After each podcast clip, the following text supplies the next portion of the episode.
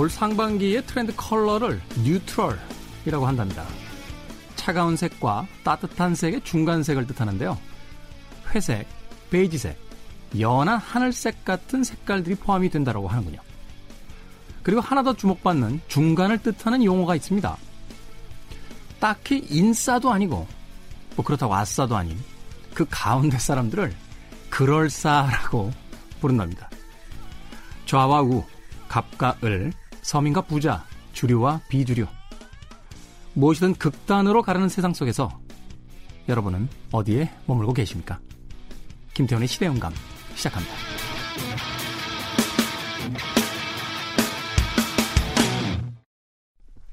그래도 주말은 온다. 시대를 읽는 음악 감상의 시대음감 김태훈입니다. 최근에 인터넷에서 가장 많이 유행하는 단어 중에 하나가요. 인싸입니다, 인싸. 한 번쯤은 들어보셨을 것 같은데. 저 사실 그 뜻 안게 된 게, 그 얼마 안 돼요. 그러니까 이런 용어가 등장하는 기사 자체가 사실은 제가 어떤 그 관심을 가지는 어떤 연령대? 뭐 이렇게 이야기하긴 좀 이상하긴 합니다만 뭐 그런 뉴스에서 이제 주로 등장을 한다라면 그 뜻에 대해서 진작부터 찾아봤을 텐데 최근에야 저도 좀 찾아봤어요. 게으르죠. 네. 인싸는요. 인사이드.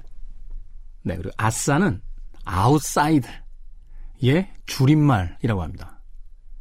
한마디로 이제 주류냐 비주류냐 이걸 이제 현대적인 어, 젊은이들의 용어로서 이제 인싸, 아싸 이렇게 나눈다고 하는 거죠.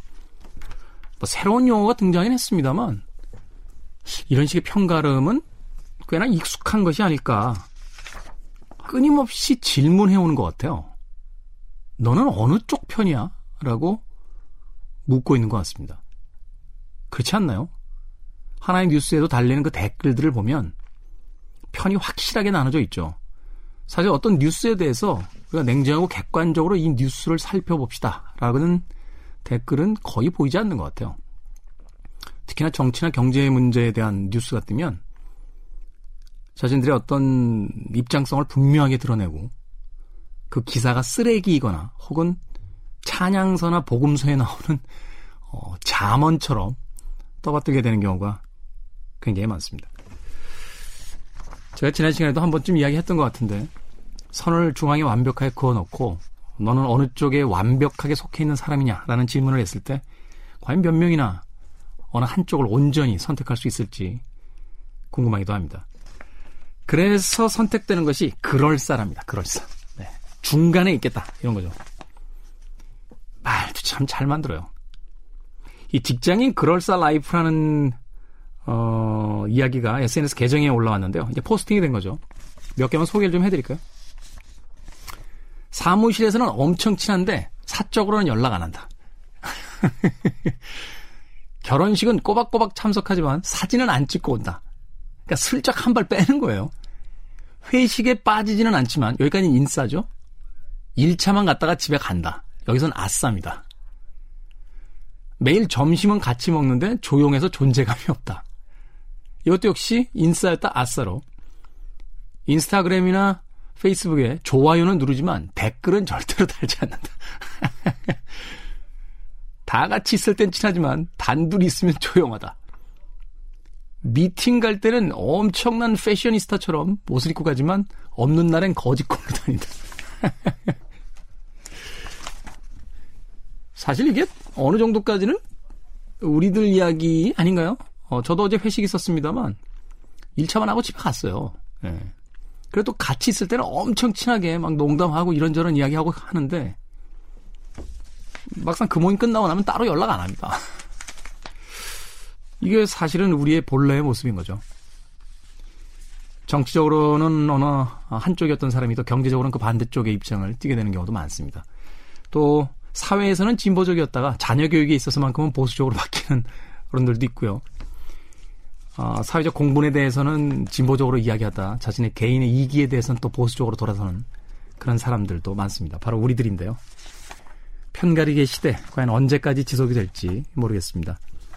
우리는 다 같이 사는 사람들이고요.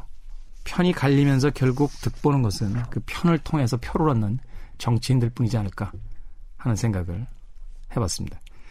자, 세상 다양한 이야기들을 남들과 조금 다른 시선과 음악으로 풀어보는 시대 음감. 토요일 1, 2부가 이어지고요. 일요일에는 3, 4부로 역시 이어집니다. 매주 주말에는 라디오로 네 들으시면 될 것 같고요. 평일에는 다시 듣기와 팟캐스트로 찾아갑니다. 팟캐스트는 거의 무삭제판 director's cut입니다. 약간은 편집될 때가 있습니다만 우리 홍수영 PD의 director's cut에 의한 날것 그대로의 방송이 팟캐스트로 나가고요. 아, 이 팟캐스트는 아이튠즈, 팟빵, 팟티, 네이버 오디오 클립, 구글 플레이어 등을 통해서 역시 감상하실 수 있습니다. 음악 듣겠습니다. 코너 리브스입니다. Ordinary People.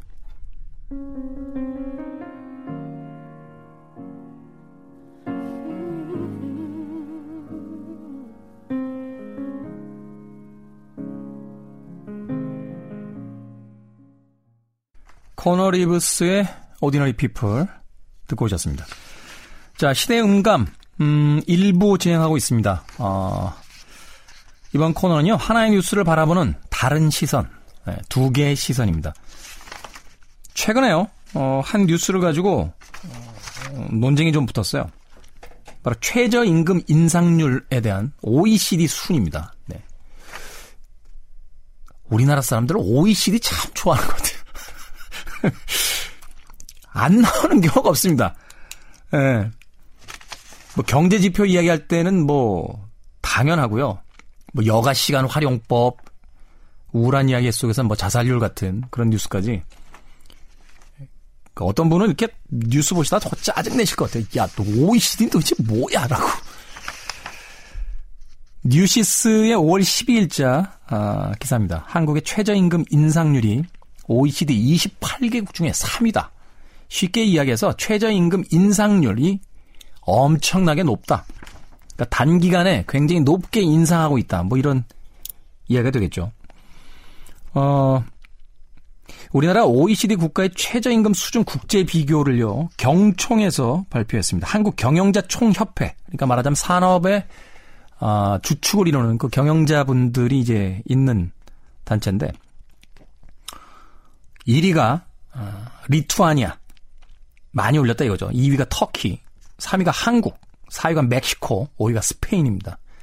우리가 흔히 이제 비교하려고 하는 미국, 일본, 독일 이런 나라들은 이제 이 순위에 없는 거죠.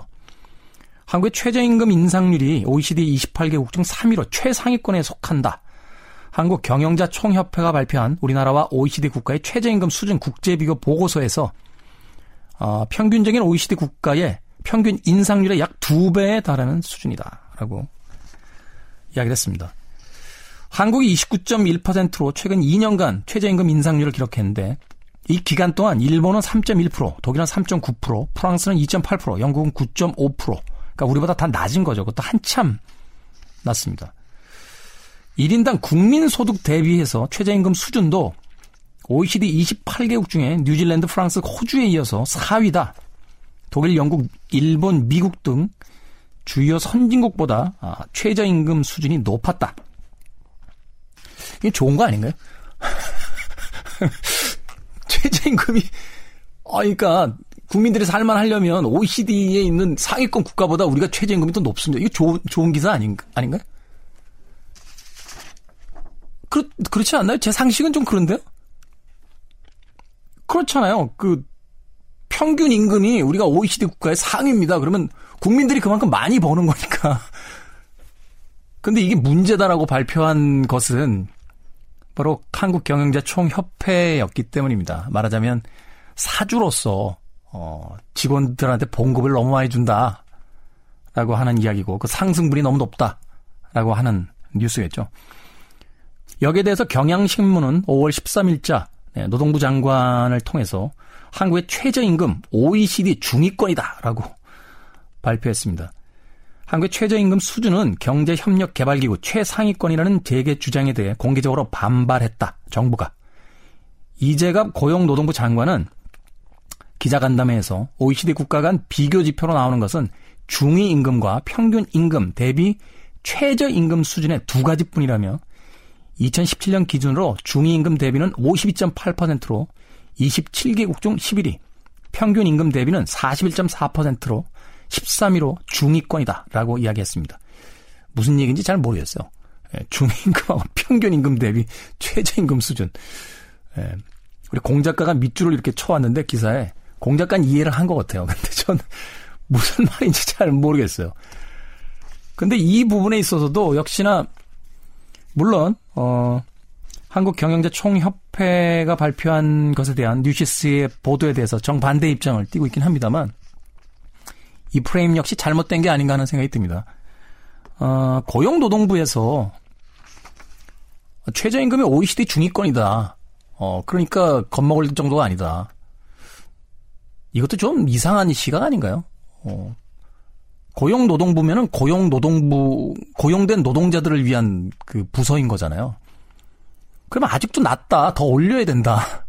라고 이야기를 하는 게 정상적이지 않을까 하는 생각이 듭니다.